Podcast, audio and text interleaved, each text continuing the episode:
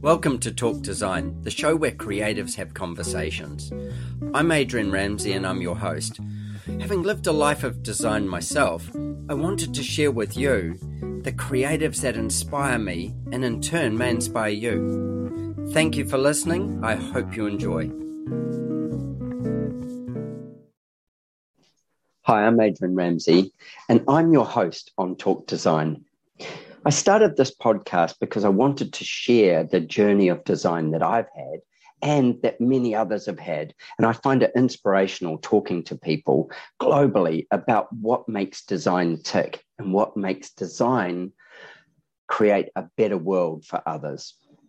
My journey has taken me from clothing globally, women's swimwear, performance sportswear, mountaineering, yachting, all these kind of genres where each place I would learn more and more about different specifics and how clothing can support those. Also, I've worked in innovation as a systematic innovation trainer and worked with the aerospace industry as well as the marketing industry and the design industry. And all my years of design, still my favorite is the built structure and interiors.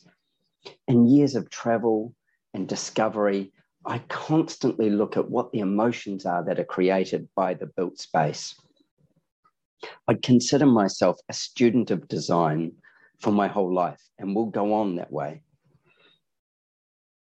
Some of the things that I do to support this is my podcast, and then workshops and masterclasses where I teach people about trends and design thinking, and tours where I take people on tour with me and we go and discover different points of architecture or interior design globally.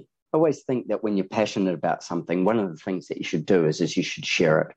And so creating the podcast was my way of sharing my enthusiasm and the enthusiasm of others and their passions around design with you. I hope you really enjoy it. And I ask you, would you please drop us a line? Tell us what you think. Tell us what got you excited. It's so inspiring when we get messages from our listeners that tell us about the things that shifted in their life because of who they listen to. And it gives me the inspiration to dig deeper and find more people that I can bring to your ears so that you live a better design life.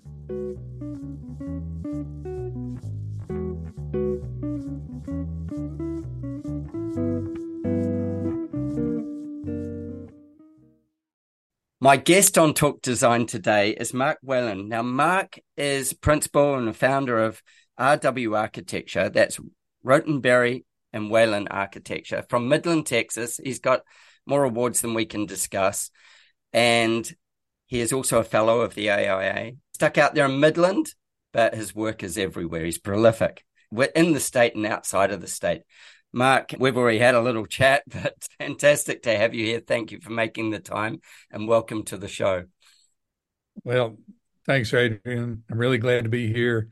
I really love what you're doing here and honored to be a part of it. So. Man, it is all my pleasure. And thank you, Michael, for uh, hooking us up for this. And we have had several times that we've met on the Texas Society of Architects Design Conference, which is I, yeah. I suppose how I know a lot of you guys. Let's start out with at one point you were this little boy that was running around. How did you discover architecture? What, what I was saying to somebody yesterday, that point when you suddenly notice your environment and it's it's a house. Some there's a house that took your breath away, or there was a building that took your breath away. But how did you actually discover that architecture early on in your life? Well, I, I really can't give any kind of a glamorous uh, response to that. It's not like I saw one of Wright's buildings and it moved me for the rest of my life or anything. I grew up in an average middle class background. I, I suspect my interest was piqued in looking at magazines, you know, that showed houses and buildings. And and I do remember I grew up in southeast Texas in the city of Port Arthur, way down in the very corner of Texas on the Gulf Coast. Uh-huh. And uh, my mother's family was, was, from North Texas, north of Fort Worth. And I do remember making those childhood trips. You know, it was a five or six hour drive to go from point A to point B to see my grandparents. Yep. And I remember going through Dallas late at night and seeing the skyscrapers lit up at night. And that that made an impact on me. I can't say that I was enlightened enough to be impressed. I do remember once, I can't even remember the building now, that I was joking with another architect friend and told him a building that moved me as a child. And he kind of scoffed, like that was a horrible building. well, well, I that was the one. now, but at the time I didn't know. And the the other thing was in in returning to the coast, I was right in the the Petroplex where all the refining of the oil was. And coming into the towns down there, the, the cities weren't big and they didn't have any tall buildings to speak of. But the expanse of the lights of the refineries and, and all of that system of the refineries made an impact on me too as, as part of the built environment. But I, I think the impact of growing up in Southeast Texas, we were exposed to the Gulf Coast and then also in, in the piney woods of, of East Texas yeah. And then going to North Texas to the prairie lands. And, and we were always outdoors. We we camped a lot and we went out to the outdoors. So the impact of the outdoors probably had a tangential impact on me that I never thought about. But I have to say, most of my desire to be an architect came from looking at house magazines and Mechanix Illustrated and yep and and I can still remember things like octagonal houses and how and interesting I thought that was, you know. And yeah, I have to admit that when I went away to school, I really didn't have the right perception of what architecture really was, you know. And I had that classic. Every one of us can tell that story about the professor that says in your freshman class that says, "Look to your left, look to your right." Those people won't be there when you graduate. Mm-hmm. and, and right in in the in the the whole the whole nature of of having to go through a course of study that took so much hard work and so much time. Uh, but I think I was blessed with the ability to be just open minded, and I and I absorbed everything. And I think my educational process has been ongoing for fifty years. Yeah. So that that's how I kind of got to where I am, and I think I think it's a privilege in a in some respects living in a remote location like I do now where I have to travel a lot to go to projects and I cherish the time on the road when I can think and see things along the road and I think that's been a bigger contributor to my professional development than anything since my early days out of school. So. That that being able hmm. to travel like that there, I don't know from whether it's for everybody. It certainly for me is like leaving the world behind and embracing the world as as it's coming towards you, you know, and and th- everything's a possibility. The freedom of it is just, yeah, a wonderful feeling. It's I love road tripping, and like you said, you know, with camping, just being really, it gets really simple you know, I have lots right. of friends who have big, massive campers and all those things, and I go, oh, no, I, you know what? I would rather, I, I, I, I appreciate what they do with it, but for me, I go, there's something about just being that much closer to nature. And right. do you know that the the thing with it is, is I go, you've got to park that damn thing. You've got to tow it everywhere. You've got to do all those things. Right. If you can put it all in the back of the car or the truck or whatever and go, that to me is freedom. And yes, right. it's it's it, you know you might sleep on more grounds and whatever, but it's there's a freedom in that and a simplicity that just levels it down for me. I can make life complex right. enough, as you can imagine. So yeah. you, in Midland, you know, how many other architectural firms are there in Midland in the in this mm. in the hmm. scheme of things? Because it's not like a huge place. No, it's um, not. It, there, there are probably three or four. Exactly. Like yeah, yeah. you could all have dinner at the same table, pretty much. Yeah, right. And and some some are larger. There's one firm that's more of a regional firm that has an outpost here. Uh-huh. They tend to do more civil work and Yep. and engineering type of things, but they do a lot of architectural projects. It's more, you know, for municipalities and Yep. institutions. We we kind of carved out a practice that was, in all honesty, I was I was very lucky. When I graduated college, I came to Midland to work for Frank Welch, who was one of the dean of Texas architects. And I mean, I would have gone any place for that opportunity.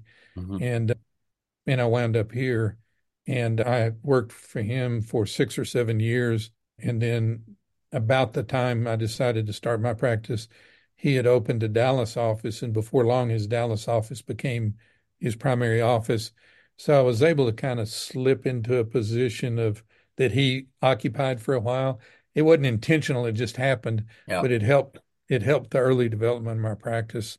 And then after about five years, Jim Rhotenberry and I merged our practices, and that that formed RWA, and which is Right. it's been 1988.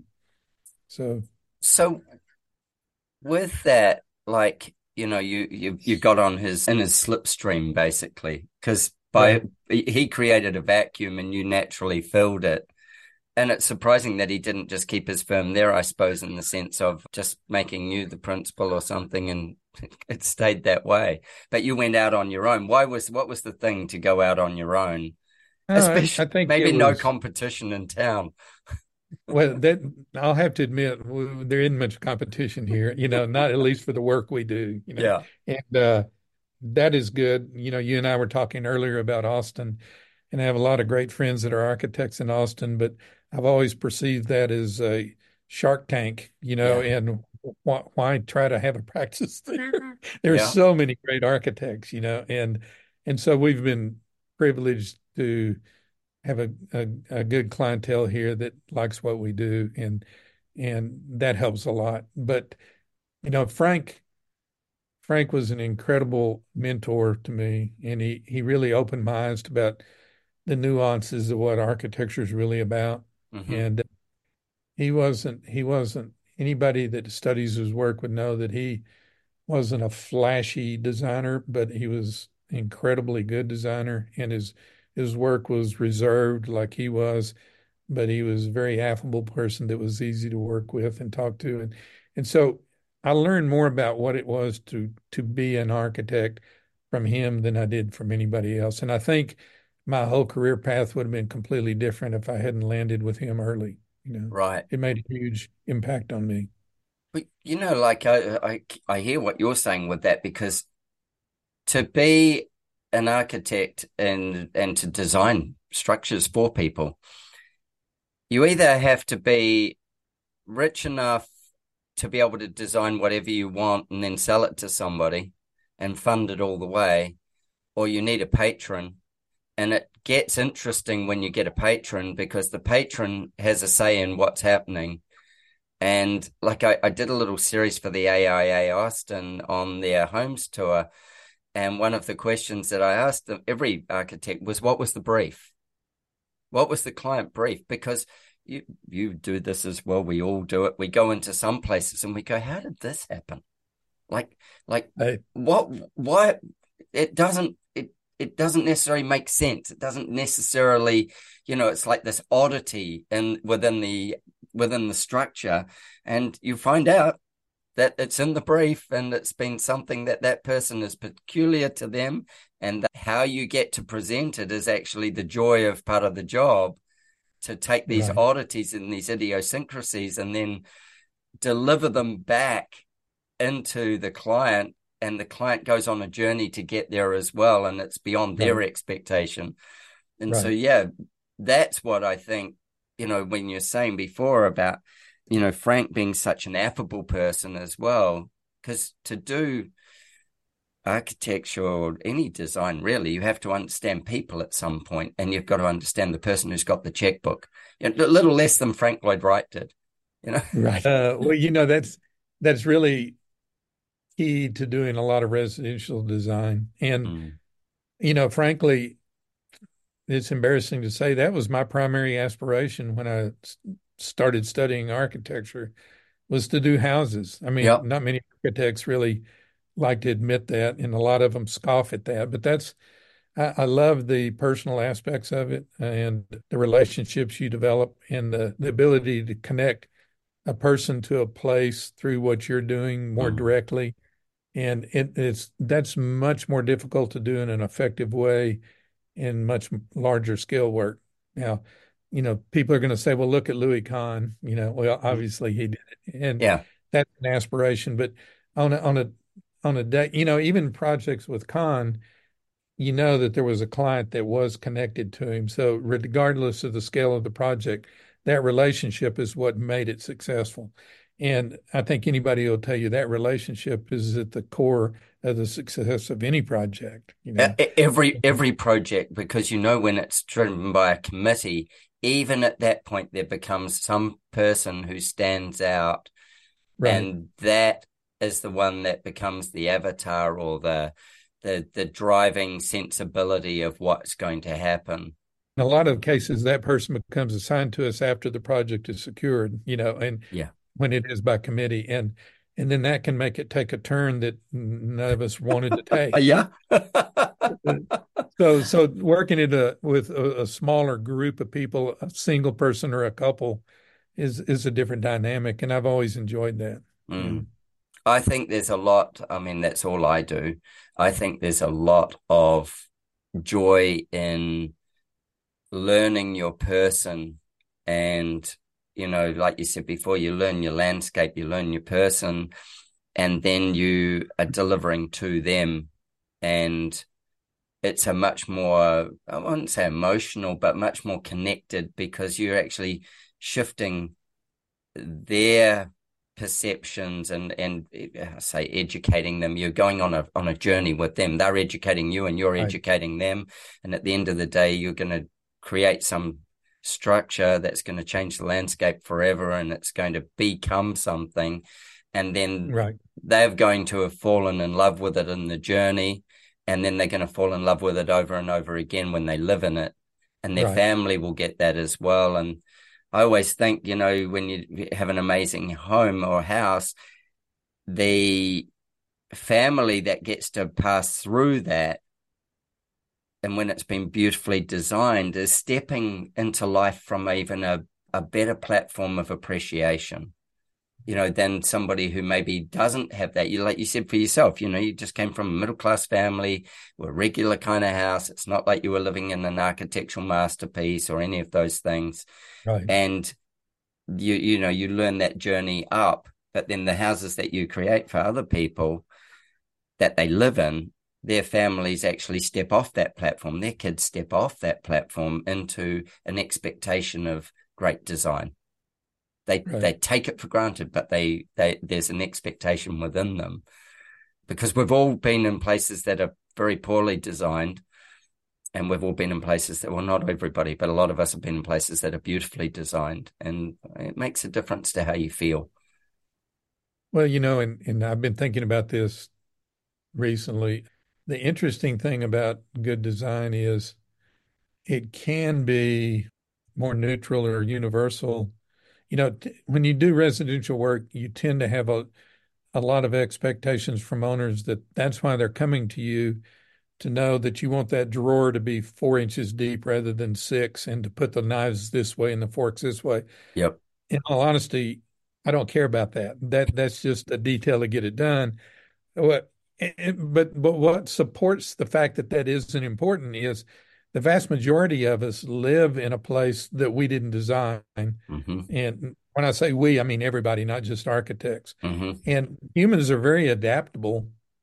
But what our greatest service we can provide is to give them good space Yeah. in in a space where light moves it through it properly and and you can you can get moments of clarity and delight from that regardless of whether your shower handle is chrome or or brass or you know all those little details that people focus on those things are transient the other things are permanent and that's that's what we really need to aspire to and when you have a client that can comprehend that that's even better you can do a better job Yeah.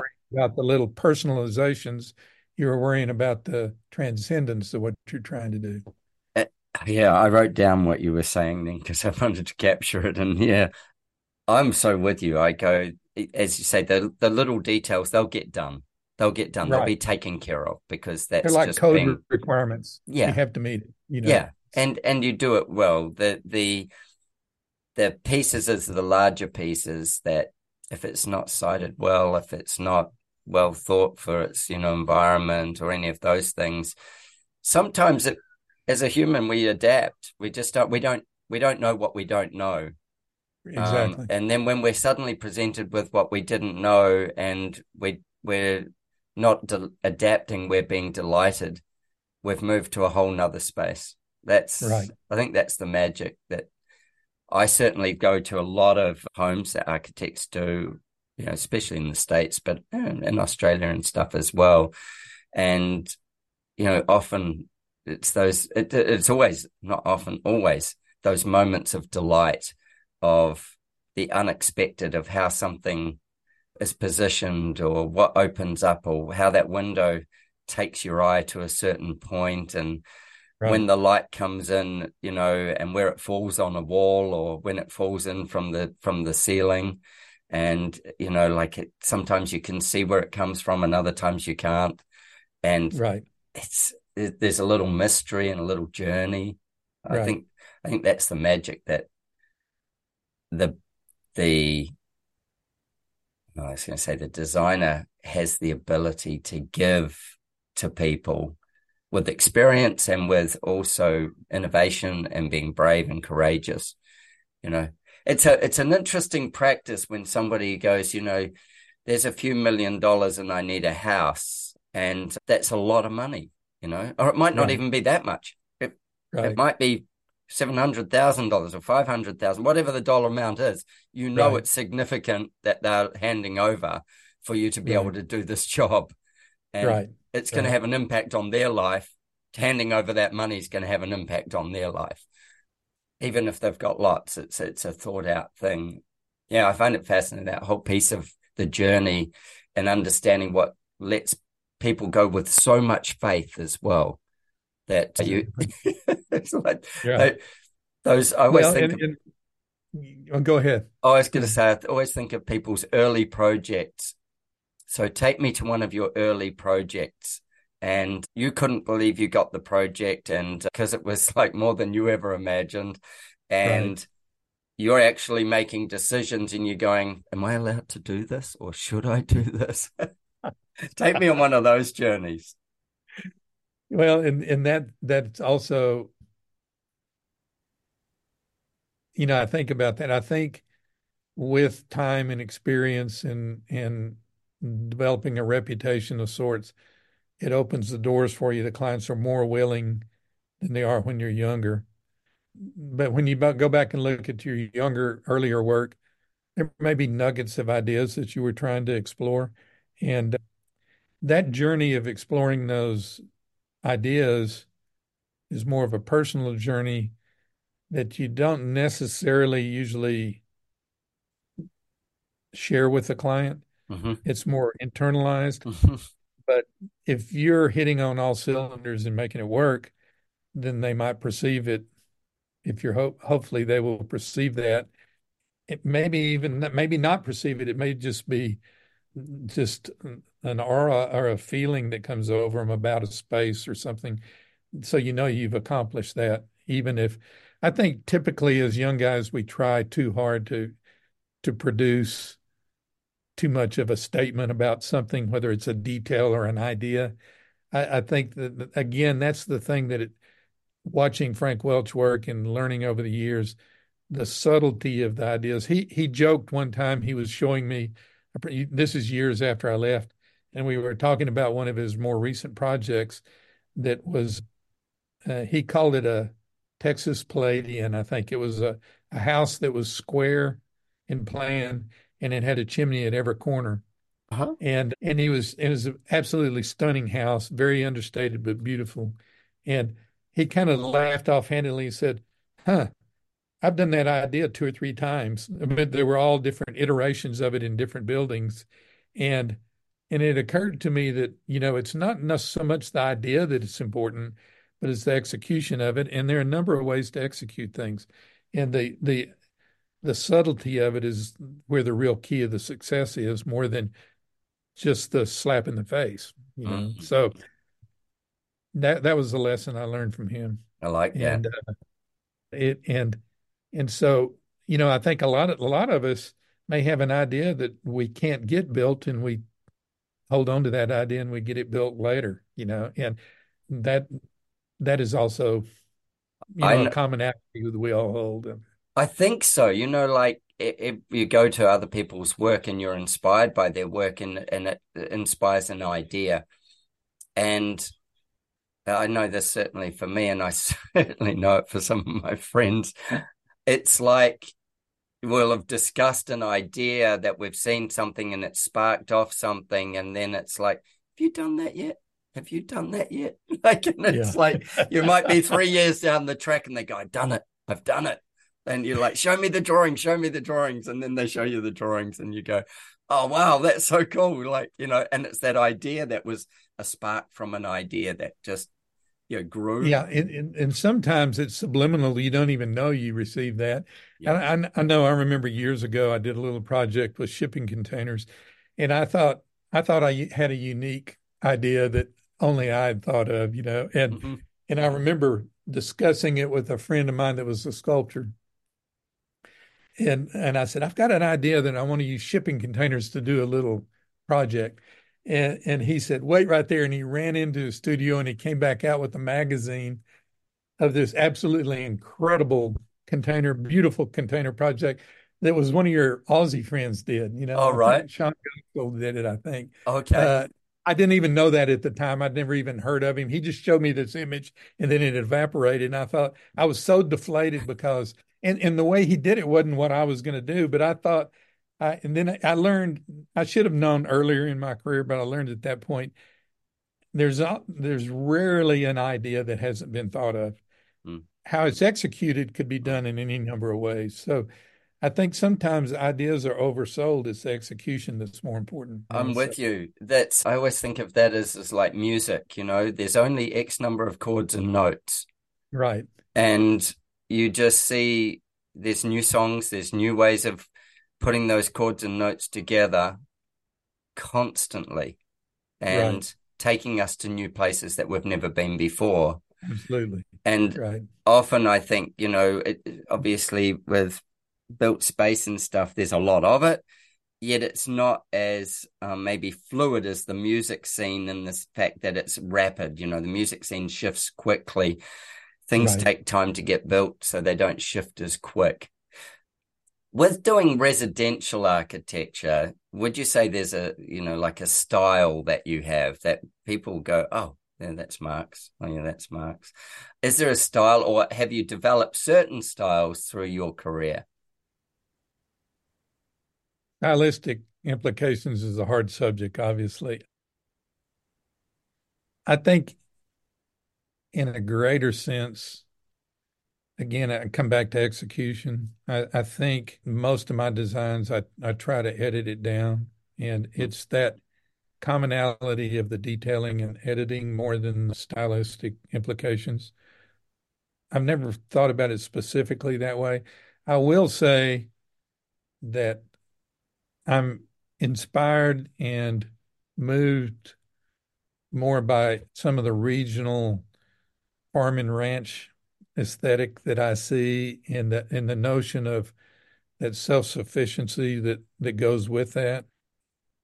I think, you know, I think of ranchers. There's there's a beautiful book about ranch gates of the Southwest that is only somebody drove around taking pictures of ranch gates, and I and I think that speaks to kind of the the design ethic that I hold. That I think of those ranchers or their welder that they employed build these gates and they always try to put a little bit of themselves into it. Mm-hmm. sometimes it's not so beautifully done but they're almost always pragmatic and functionally perfect. Not yeah, always, yeah they they they they usually work. That's the first and, piece that's done. to me there's something about that ethic that's really important. Now, with our training and our our time and delving into things, we can take that same idea and overlay it with some more in-depth thinking and try to get a product that uh, that gets both things. Mm-hmm. So that's the way I approach stuff, and and I think I personally, when I design things, I tend to go all in and enjoy what I'm doing, and then I want to step back and think about, okay, what should I edit out of this that is superficial or superfluous, and uh, and and make it better by being more edited. And I I think that if there's any kind of a style that is labeled with me, it's more about that than anything. That's my perception of it. Again, I live in a small town that's conservative, so I think a lot of people might think my stuff is too modern, you know, uh-huh. and I don't think it is that way at all. But I, I do like the the basics of trying to work with more elemental materials and keeping detailing simple and not overwrought if I can. And so I guess that's where I land more than any place. Yeah, right. It's a I, roundabout answer to your question. Oh no, I think it is that that thing of it's modern and as you say, edited. It's certainly been having been in, you know, the the the ranch house that we were in in Texas there, it's still a statement, but it's not a statement above all else. It's it it it fits, but it takes you to somewhere you don't necessarily expect to be. You know, like and and we'll talk about that project. And then it is your eye doesn't have to wonder which thing to look at next. It knows where it's going. It it journeys uh-huh. through comfortably. And when things aren't edited, your eye does more work or your mind does more work to take it in and to you're trying to analyze it more i think than when you're in it and it just keeps flowing out in front of you you know that that's really right. cool. Uh, tell me about your design process then. So somebody comes along and they say to you you know we've got this let's do a, a, a ranch. We've got this ranch. We want a home here what happens next well, obviously, the site informs it a lot. And mm-hmm. most of my work, especially in remote locations that are kind of singular without any other context, uh, rarely any other context other than the, the landscape. I think that the setting of the land defines a lot of what you're going to do. Mm-hmm. Okay. Mm-hmm. Like, you know, the Diedert Ranch that we were just talking about a minute mm-hmm. ago. Um, that site was sprinkled with large oak trees. We didn't take any trees out in the construction of it. It it was out. I mean, that you were talking about the owner's directive a while ago. Mm-hmm. All the owner told me was that he had been at a tennis pavilion where he sat on the upper level and he just enjoyed sitting on the upper level looking into the trees and the landscape around. And it was an urban environment but it, it was at a country club near the edge of town so it wasn't surrounded by structures. But that's really his only directive. You know he said yeah put some bedrooms in it put a kitchen in it but i want to be able to sit at a level and see the landscape. And that was that was really the only directive on that house.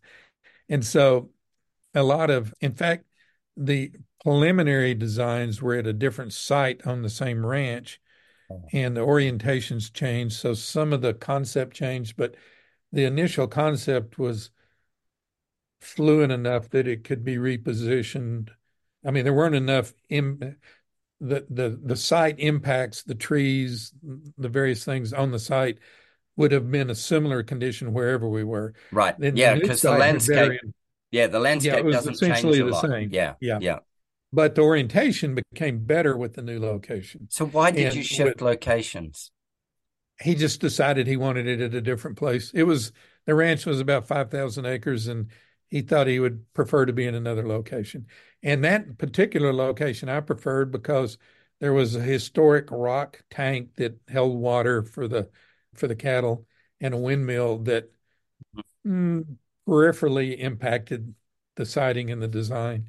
But I was also able to site it in a way in the trees where when you left the highway to drive to the house, you meandered and you could Mm. make a turn. You probably remember this and Mhm. then get access with the house. So the the whole sequential coming into the house from the highway was an element separate from the house itself. Just the, you know, and that was a privilege to be able to have a site where I could develop something like that, where the house unfolds rather than it's just in your face. I So, remember it vividly.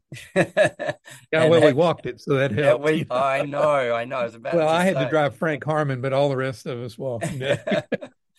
I remember it so well that walking it down there, and I've got a few photographs. I, I remember being when the house kind of started to reveal itself, going, oh, damn, I've got to capture some of this. And I've got, to, you know, I don't know how many of us in front of me, but I've got those photographs of um going as my mind's going, wow, check this out, you know, and and that journey in.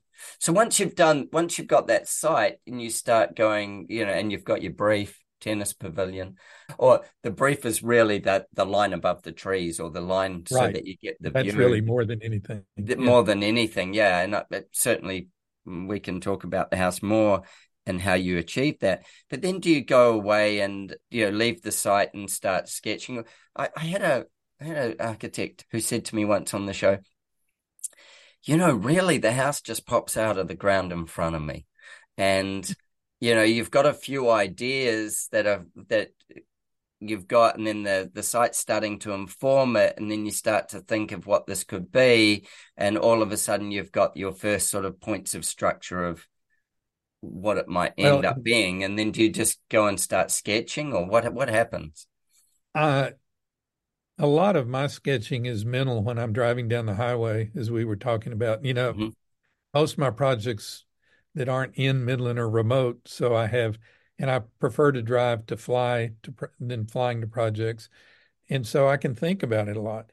And that particular building, you know, the site influenced it, but only to a certain degree because I didn't have to respond to topography. It was essentially flat Yeah. and it was about tree locations. But then the owner's directive about wanting to be up and seeing Mhm. things told me it had to be two stories. hmm Okay, I mean, I mean, you couldn't do that from the ground, not the way he was asking to do it, and and then the the formal aspect of it was kind of inspired by oil field architecture. You know, that that form of that shed, I call that building sometimes a, a building, a house under a hay shed. It's Yep. just a simple shed form with a box underneath.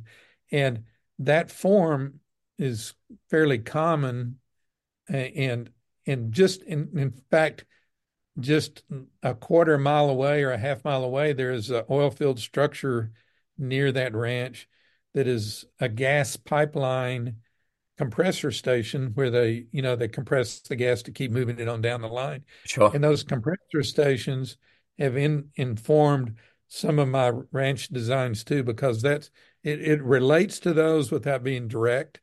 Mhm. So a lot of my design, I don't really have a strong methodology to my design process. It's kind of intuitive.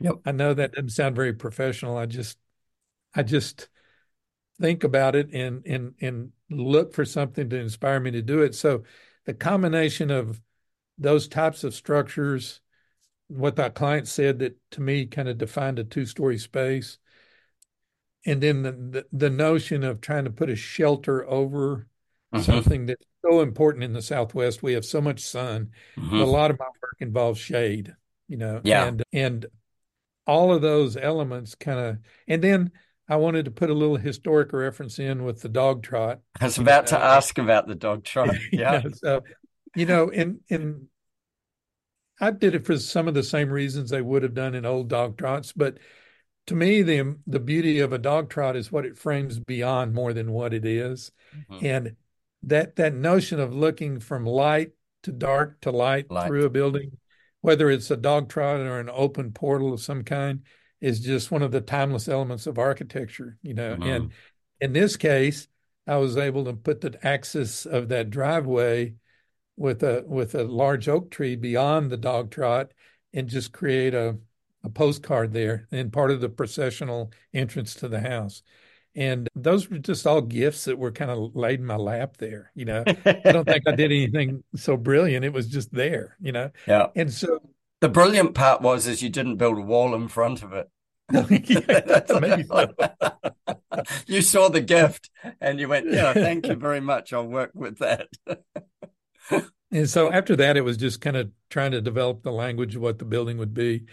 I I tend to approach everything that way. I I think a lot of times I may have some idea that comes to me mm-hmm. that I may try to do a rough sketch. And, and as I take that rough sketch, it looks good. But then when I start to put it to scale and make it work, it blows up and it doesn't work anymore. Yeah. You know, so you have yeah. to think about it some more. But I think that that that that all the time I'm working with that embedded in my brain is the attempt to try to make a special moment someplace or moments mm-hmm. someplace mm-hmm. in the project with light and space and mm. all the all the senses breezes sound you yeah. know i did a little project out on a lonesome ranch one time and I was sitting on the front porch. No one was there, and the house wasn't done. And the, and a and a mason had set up some string lines to stack some stone columns up to. Yeah. And the wind was blowing through those strings and making music. Uh. And I still haven't done it, but I've held that thought all these uh-huh. years. I'm going to make that happen on a project at some point because, you know, we usually don't think about that opportunity. I and it's that. there.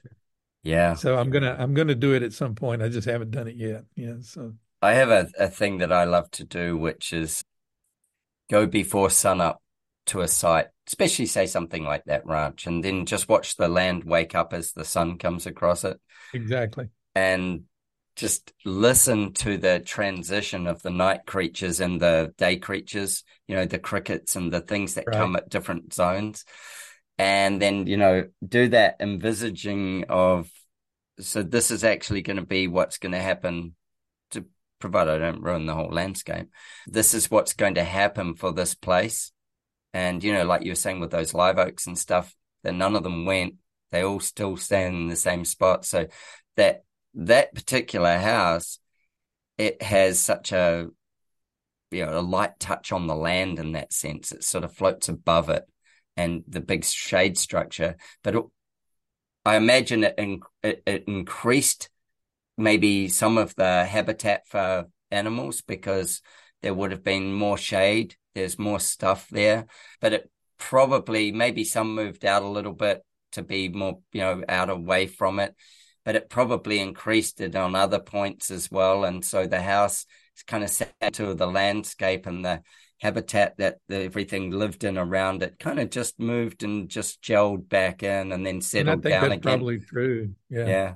And and yeah. then that thing with having the you know when you go oh, we've got this prevailing breeze that might come from here if it's a breeze bit different from if it's a strong wind but if there's this prevailing breeze that just wafts across here and especially when you've got an old farmhouse or something that probably nobody thought about how it was sited other than a farmer who went, I need to be able to see that. And I right. know the wind comes from there. And I know when it rains, it comes from there. So I want right. to be able to sit here and look at that. And right. you'll find you've got the best sited porch ever because it, exactly. It, it, their, their security and their safety and their, you know, their cattle and everything else relied on that knowledge of the land and the knowledge of where they needed to be able to observe from you know, I often go to sites and there's an old house, and my first thing is is like, okay, what what is there to learn here from this right. old house? Like the house itself might be rubbish, but what is there to learn about its siting? And there's some relevance to it, whatever it is. There is. There, there, there's a nugget of relevance in there, and yep. that's always the case. And it's usually about siting. Mm-hmm. You know, that's, I mean, primarily because I'm so sensitive to the intense sunlight we have here. I always tell people I want to go to the site and spend most of the day and watch the path of the sun uh-huh. so that I understand it. And, and I've known from experience what it's going to do in the winter versus the summer, but I want to experience that sun path on the site, not on the computer, mm-hmm. you know, mm-hmm. and uh, mm-hmm. uh, that, that has a lot to do with the way things unfold too. I think the other thing that I took from what you were saying before, you know, like there's a there's something that's we'll call all your work inspired at this point because there's some sort of little nugget of inspiration that you start out with, and whether it ends up in there in the end or not, that like you know you were saying with that one this this big shade piece, and you know then taking that back to the gas compression and stuff like that, where it's just purely practical. It's just you're going to need this and then right. from that the inspiration is what what happens next and then what happens next right. let's talk about the Dedert range is it is it Dedert Dedert Dedert Dedert yeah. range it's a big property and yeah. Mm-hmm. For uh, is it on your website? Yes. It uh-huh. is. yeah. So yes. for people listening go and have a check this out. It, it you know definitely go and check it out because you'll understand what we're talking about. And in fact i'll get mark to send a couple of pictures and we'll put those on the social media part of it. Yeah you, you started out with a brief that was from this guy saying i want to be up above it. I want to see out. I want to be in that la- or kind of slightly floating above that landscape. So in it but above. And as you said before the, the landscape's pretty flat like it doesn't change much. And even the and this is only my observation from being there for a few hours the you know the trees and the the the bushes and stuff are pretty consistent for quite a way around that area. Right. Right. Tell me about the ranch and then going okay cool we're going to do this structure and then i'd love to you know like what did you have to edit? What did you have to edit to get it down to being such a beautiful journey once you go inside? Well, or and uh, outside but a beautiful journey inside. Well, the some of the early decisions were to you know all of the steel was galvanized instead of left raw. I mean sometimes we leave the structure steel raw when it's mm-hmm. exposed but i kind of like the idea of of that kind of agrarian mm, industrially agrarian aesthetic where things are kind of left alone you know you see a lot of galvanized gates and elements and they, they just turn to a nice soft gray and then you mm-hmm. don't tend to it anymore.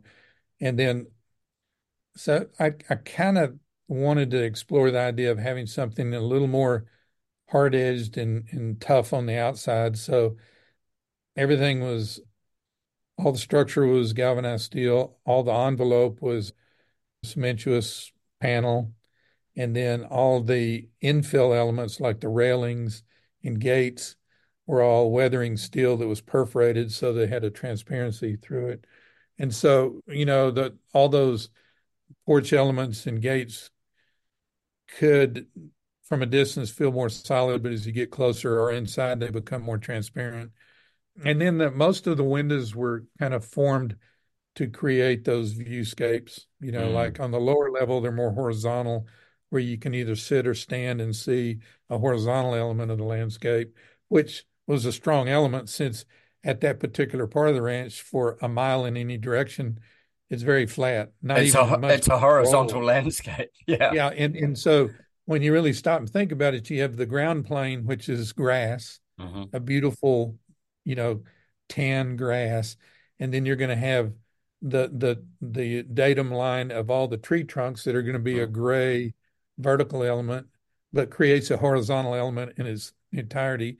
And then you've got the green patch of the trees that are basically the same height above the ground and up to their top. So you have all these horizontal planes, and then you have the sky that is endless above that. Yeah. So so when you're on the ground, the the windows are largely horizontal, so you relate to that landscape. When you get above, they're more often floor to ceiling, so you're kind of open to that, and you feel like you're in the trees mm-hmm. rather than mm-hmm. viewing. You you feel you you can experience the close up and the distance in different ways in the house.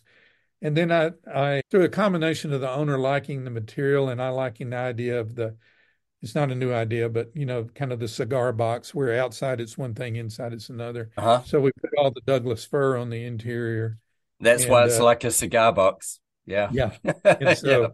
So the interior is warm and not yeah. as hard edged, and the exterior is more defensive to the environment, although it integrates into the environment, you know. And yeah. and since it's set on on, on a plinth, it it is kind of a minimal intrusion on the landscape, and it's almost like it fell out of the sky. And but that verticality of that canopy kind of relates to the sky. Mm. But I thought it was important to make the canopy disconnected from everything so that everything flows around it. So it's clear that that's there just for protection, and the house is the envelope that in, encloses the people. So uh, that, and then some more of those processional thing, little details we did that I thought made it a little more interesting is you know that at the entry door there was i don't know if you remember a little side light kind of a vitrine space uh-huh. where arrowheads from yeah. the site uh-huh. located in here yeah and, and, part of that i've got a photo of that oh you do okay. oh yeah so, the arrowheads absolutely yeah yeah you know so that's my tourist photo okay so you know that was designed where if you arrive at night that one thing lights up and that's the beacon to head you yeah, so entry. you know where you're headed. Yeah. Right. And because, you know, a, a, dog trot can be kind of ambiguous, there's typically an entrance on either side mm-hmm. of one. And if mm-hmm. there wasn't some way to signify the official entrance, so that's where that idea came from. So, what I enjoyed about that project is all the different touchstones it has. You know, it has a site reference, it has a regional, you know, architectural reference. It has a historic Texas architecture reference with with dog trots and the mm-hmm. use of dog trots.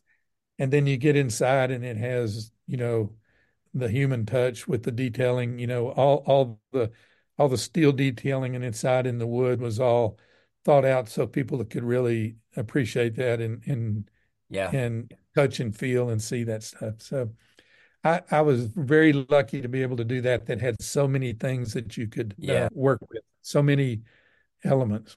I think, you know, from having experienced it, so you know, I got off the bus and yeah. you know, walked down the driveway, and my first kind of thoughts around it were, so what is this? Like, because of the big flying roof, right. and I'm like, oh wow, like, and then it is as an exterior it's it fits with its landscape. I don't know how many years it had been standing when we went, but a few, yeah. Uh-huh. And so it had very much, you know, like that brightness of galvanization was long gone.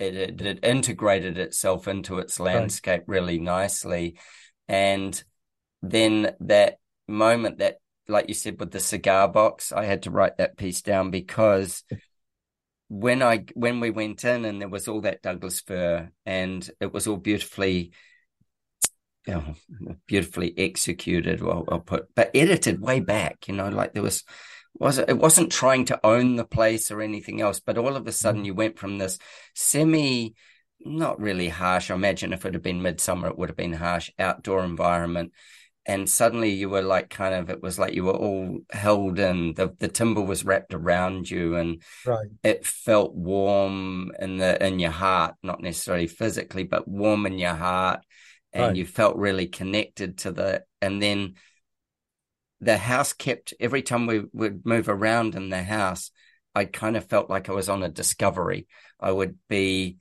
I remember going down to the main bedroom and going, "Oh wow, oh wow!" Like check out how this is, and then coming mm-hmm. up the other side, and you know that central or semi-central staircase, and then discovering all that, and then the bunk room kind of area down the bottom, you know, with those right. bedrooms down the that bedroom down there, and just each piece of it.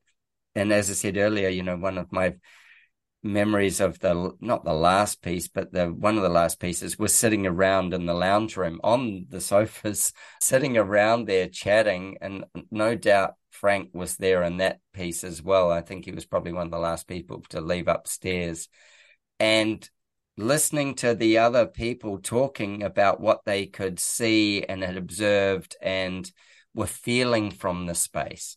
And yeah, I was sitting there just kind of soaking that in. And then when they'd say something, I'd be like, oh, yeah, let's look for that. Like, where's that? Okay, I see that. I see what they're talking about. And just discovering it through their eyes as well. It's, yeah, it was really cool. Really, really cool. And uh, totally also unexpected. You know, when they, when the, the society said they were going to go and do ranch houses, I thought we were going to go through, you know, a whole bunch of Victorians, right, right, and single single flat long ranch houses, and we didn't really do that at all at any point. And so it was just this unfolding, this constant unfolding of wow, wow, wow. I think the other thing that was special on that particular tour was we had quite long bus rides. Right. And in those long bus rides, got to have some probably more in-depth conversations with people around what they'd seen because we weren't shifting quickly from space to space to space. We right. were we were right. on a journey like and there was right.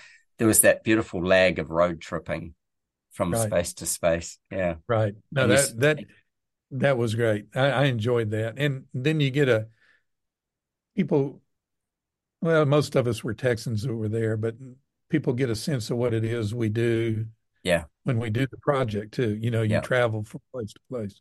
Yeah. And urbanites don't necessarily do that all the time, you know. And, no, uh, everything's so much tighter together. They don't get that privilege of seeing the landscape shift and change, and then you know these structures that sit within it, and and there's there's something about having that space around you and that freedom of that space around you, and then suddenly you go back into you know a home and it's obviously a confined space because it's doesn't it's not the great expanse outside right. and that emotional shift that that has for you as well and that, that, having the driveway there was yeah that was fantastic as well that driveway that meandered to the house and uh-huh. then and then lines up the dog trot and to a large degree you could just go oh yeah that's all just yeah and like you know you don't necessarily see it but you absolutely it creates the journey for you and i right. love the, right. i love the fact for people who listen to this in uh, australia i mean people in texas know what a dog trot is for the rest of you it's it's a corridor basically a wide corridor where right. the dogs you know, it, dogs sleep yeah i mean historically it was two boxy almost square log cabins mm-hmm. connected that stood apart and then they're connected by a roof. Yep. You know, so two elements with a roof over it. And and I and I I really do think that primarily that evolved as a as a ventilation means of mm-hmm. ventilation, you know. Well, if you're in Queensland, like where I am, most of the houses are built quite high off the ground. When I say uh-huh. high, they're not quite a full story. Most of the time, when people try to expand those houses, they lift the old house and build in underneath but that is is to get ventilation under the house and right. give the snakes a place to live, you know. Um, right. But does it gives ventilation underneath the house? And then they were built in a the Victorian style of a back door and a front door. So you open the front door and there's a back door completely at the other end, which would be our equivalent of a dog trot, except that the dogs never went in there. The dogs may have lived uh, or slept on that veranda that would be across right. and maybe down the sides. And we call those shotgun houses here. Yeah, there you go. Exactly, because you can shoot a shotgun, shoot a shotgun straight through. through yeah, right. yeah. So it's all about the same thing. That's interesting, though, that they're off the ground. You know, yeah, because that's more predominant in the southeast in the United States. I think you know? we in in lots of Queensland where it's a for airflow, but then also there's well, where I live is like Florida, so it's subtropical, and okay. when it rains, it rains really heavily and so right. it also is giving things dry feet you know you're not down in that. So right. often that's the case. We we get a lot of rain all at once. Uh, but texas has texas floods as well you know like it's a yeah, lot of rain when, all when you get into more yeah. the south and the east part of the state it's more like that. Yeah, yeah. so i got uh, a couple of kind of unique. Yeah yeah. Uh, uh, look that that particular tour was probably the out of the ones I've been to was the one that was closest to my heart because it was out in the countryside and it was it was everything was a surprise. Every every place we went to was a surprise in some way, and it it was, was really enjoyable. You know, when when we went to El Paso, there was lots of surprises, but it was more of an urban environment and right. that kind right. of thing. Yeah, I've got a couple of last questions. Okay. One is in your own home, you have a favorite space. What is it? and why is it your favorite and what emotion does it give you? It's it's uh, I'm embarrassed to talk about this, but I will. Good. I I I the home I live in I designed uh, as a young man, but I I didn't have a lot of money, so it's it's pretty simple anyway. Uh, mm-hmm. I didn't. I think uh, I was lucky with how it turned out, considering with with more seasoning, I probably could have done a better job. But I think the budget restricted my flamboyance. In in that house, what I tried to do, I, it's just in a, a typical builder urban environment. You know, the I, I couldn't find a lot that had any excitement to it. There wasn't anything available, so I built where I could. Yep. And I built within a budget where I was trying to compete budgetarily with the neighboring houses that were all builder houses, no architect design houses. So I had I because I didn't have any money and because I had that restriction, that's it turned out the way it, what it was. Very simple house. It's just a shoe box.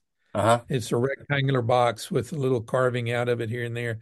But my favorite space in the house is the living room, which I'm embarrassed to say I don't spend that much time in because it's not the center of the house where the family is. You know, we have a kitchen family room where most uh-huh. of the activity is. But when I can slip away, I go to the living room.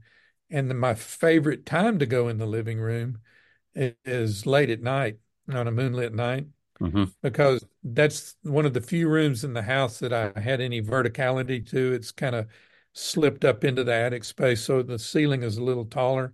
Mm-hmm. And I and I ran a skylight the length of the room to wash the one high wall, and it, it's a pleasant space all during the day because the light changes, but it on a moonlit night when the silvery light fills the space, and when the moon actually casts a line of light just like the sun does, but it's moonlit, so everything mm-hmm. is more subtle nuanced it is just a magical place to be. And that's my favorite part of the house. So, yeah, right. That's so cool. That's so cool. So you, we would find you there if you can escape to it. Mm, right. In the, and I still do. I'll go down and just sneak off after everyone's gone to bed or whatever, and, and sit there. Or I like to read there when I can, can break away to go read. Yeah. And yeah. I mean, I'm a empty nester for the most part now, but but I still work all the time. So, well, it's not really work, is it? That's the other thing. Like when it's so embedded in your being to right. design things, I go. The design part isn't the work. The the the running the practice is the work. right. right. Yeah. Yeah. Don't go that's, to work for exactly that. Right. Yeah. Yeah. The design part's the joy and that's where the magic is and yeah. That i love hearing that that's what it is like and how simple it is as well. And you know like just being that that skylight god bless your budget that it allowed for it. Because right. it created absolute magic. And you know it's an element like that that just can change everything. Right. um, you know we were talking about this a while ago. It's funny you can as an architect, you want to be able to control everything you can and create those moments. Yeah. But it's embarrassing to say how many times there's still surprises in that. And and the good thing is it can be a surprise for the other users, not just you that, yeah. that created. So, yeah. Uh, I, I that's I love those little moments of light that you wouldn't have thought of. You know the skylight's going to animate the room, you oh. don't know when that line you don't know exactly if that line is going to be a knife cut across the wall as mm-hmm. opposed to illuminating the whole room mm-hmm. those are the moments that you live for in what we do you know mm-hmm. so yeah and also you didn't design it thinking that you would find that the moonlight was um exactly. you know was going to be the joy over that was a revelation line. to me and, yeah. and i've learned that that's an important thing you know i yeah. stumbled on yeah isn't that a beautiful journey, you know, to find that? So that was the easy question. Now I've got the hard question. Okay. One last project. That's it. Pencils down. Can't design another thing, can't influence another design. You are done. what do you choose?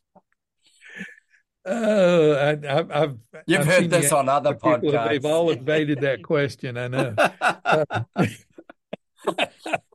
None as well. You have to start asking a different last question. Yeah. You know, I do have a well as- dream. Oh, sorry. What's I was going to say nobody's evaded it as well as Tom um, did, when when he said just something I couldn't finish in my lifetime, pretty much. fair, fair go, Tom. Uh, well, you know, you know, I've fantasized about doing a project where I design a space in collaboration with an artist, Mhm. design a space for their art specifically. And I've I've had that notion pop up as a potential, but it hadn't come to fruition. And that's something that I would love to be able to do, I think. And Yep. and and really dig in with somebody that you can share a vision with, but come at it from two different directions. I think that would be an enjoyable project. And that's not specific to a client then, you know, so so Yeah. I'm not offending anybody by saying that, you know. No, no, no, no. Yeah, yeah. I But mean, that is something I would like to do. Mm, yeah, I can imagine it would be, as you say, it's a real collaboration, and Right. they would have. I I imagine the meeting of minds would be really interesting. I went to a home Thad Reeves did for, I don't know, I can't remember the name of the people, but they were artists, and Uh-huh. that was in somewhere out of Austin, and it was for artists, and that he used like a polycarbonate as a whole lot of the, Oh yeah, I know the house. you know, I- the I- house. Yeah, I can't think right. what it's called. Right. And that ethereal light that it created in the gallery and the studio space. Right. I came away just going, ah, that's so cool. That it was one of those moments that I, you know, it's a bankable moment. You go, wow, that did all this in this space and in this landscape. And there were still views out of that room as well, but they weren't, that wasn't the importance of the room. But the way it Right. filled with light was so, yeah, it was just so beautiful. And the, I would have never thought that that was the material you'd use to do that but it was all about that artist's work and Right. and creating a, a, a unique structure for it. And I yeah, Right. when when you started to say that, that was the first place that came to my mind because it was a studio, because it was all those things. My dad is a fine artist, and whilst he's 95 now, he doesn't really do a lot anymore Right. he he built himself when my mother died he, he moved to the beach area where they'd owned a property for years and he built himself like a a one bedroom place but Right. it had a, a big studio and Right. up upstairs and it's in the trees and stuff but he wanted to elevate the studio up to get that light in there so he would Right. use it to paint in and everything else and he was making a clear message you know it's one bedroom you're not staying here long Right. there was a sleep out shed as well. There is a sleep out shed as well. But that that thing of being up there in the light and in the trees and getting that space and being able to had to have enough windows and enough wall space for him to hang stuff as well. So yeah. It's, I didn't design it for him. It was he basically bought something off a plan and altered it and altered it and Just altered did it. Yeah. Yeah. Yeah. Yeah. Yeah. Well, you know, I don't know what made me think of this. I was going to tell you earlier. Are you familiar with the movie Babe Yeah. The, the Okay. with the the pig. with the pig? Yeah. Yeah. Yeah. Do, pig. That'll do. Uh, Yeah. The famous line. You know, I've used references to that when I've spoken before because something that rang so true to me in that movie was Farmer Hoggett. Uh, remember how he worked on the gate throughout the movie? Oh yeah. He had a gate that when he would push it, it would it was counterweighted so it would close itself. hmm And all through the movie, he would try it and it never would quite latch. And then right near the end of the movie, when he left, it closed and it latched properly. And he just had a very a very gentle smile, but he was very proud that he had finally accomplished what he set out to do. And and I think that's that's what I'm striving to do when I do things is have it click, you know. Yeah, get it to latch properly. and it, it'll latch properly. I And love uh, that. so that It's a- I get it. I totally get it. It's like you're just constantly always working for that last piece that it just it really it. works the way you you want yeah. it to.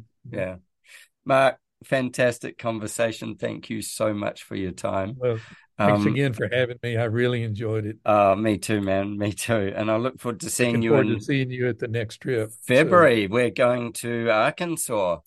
Right. Um, this is going to be a bit of fun, and it's uh, going to be a really good one. It really will. I believe so. Like I'm like Arkansas, and then I started doing a bit of research and oh. talking to a few people, and went, "Wow, okay." And I, am not big on that research part like that because I don't want to spoil the surprise. Yeah, right. Um, uh, I agree with you. I, I know there's going to be some amazing surprises, and there really uh, will be. Some- oh yeah, yeah. I'm re- really looking forward to it. So we will see you in a few months. Have a wonderful okay. holiday season, Christmas, and all the pieces that there are to celebrate. Okay, and, you... uh, take care. All right. Thank Thanks you, again. man. Cheers, all buddy. Right. Bye-bye. Bye.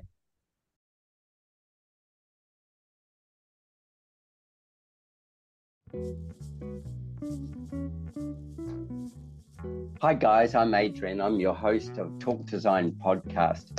I started this podcast a couple of years ago, and in doing it, my aim was to talk to amazing design people, creative minds, people who I could learn from, and hopefully you could learn from. This was a big part of my whole reasoning for starting the podcast. We've cracked over 80 episodes, and we've done two homes tour specials for the AIA Austin in Texas, which have been really great fun, talking just specifically about houses.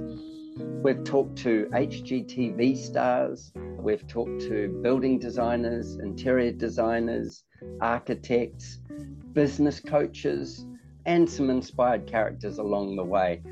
People who have captured my imagination and their creative output and gone, huh, these people would bring a story to somebody else and maybe inspire them to go a little further with what they're doing as well.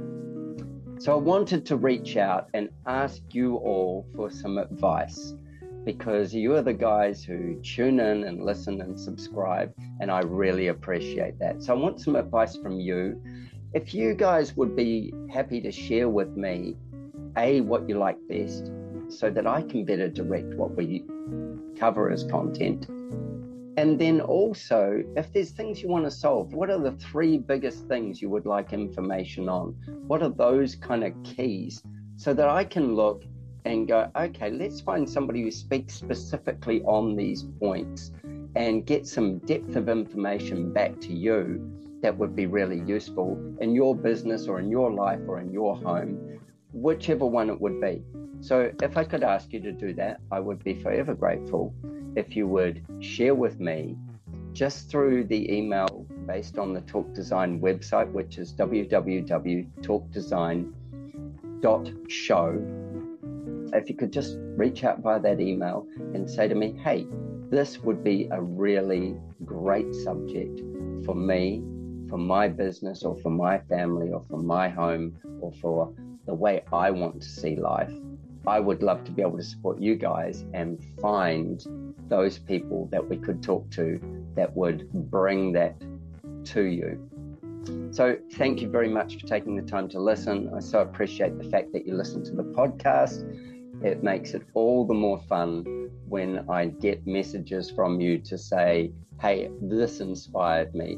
I had somebody who sent me one the other day that said, Your podcast, and we were talking on a certain subject, it was a game changer for me. It was a game changer in how I viewed how I was looking at what I was doing with my design and what was going to come from that.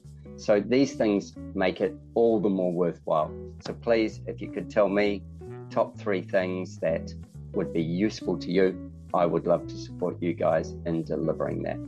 Thank you, and thank you for being a listener. Take care. Have a wonderful day, evening, wherever you are, whatever it is. Cheers, Adrian. Over and out.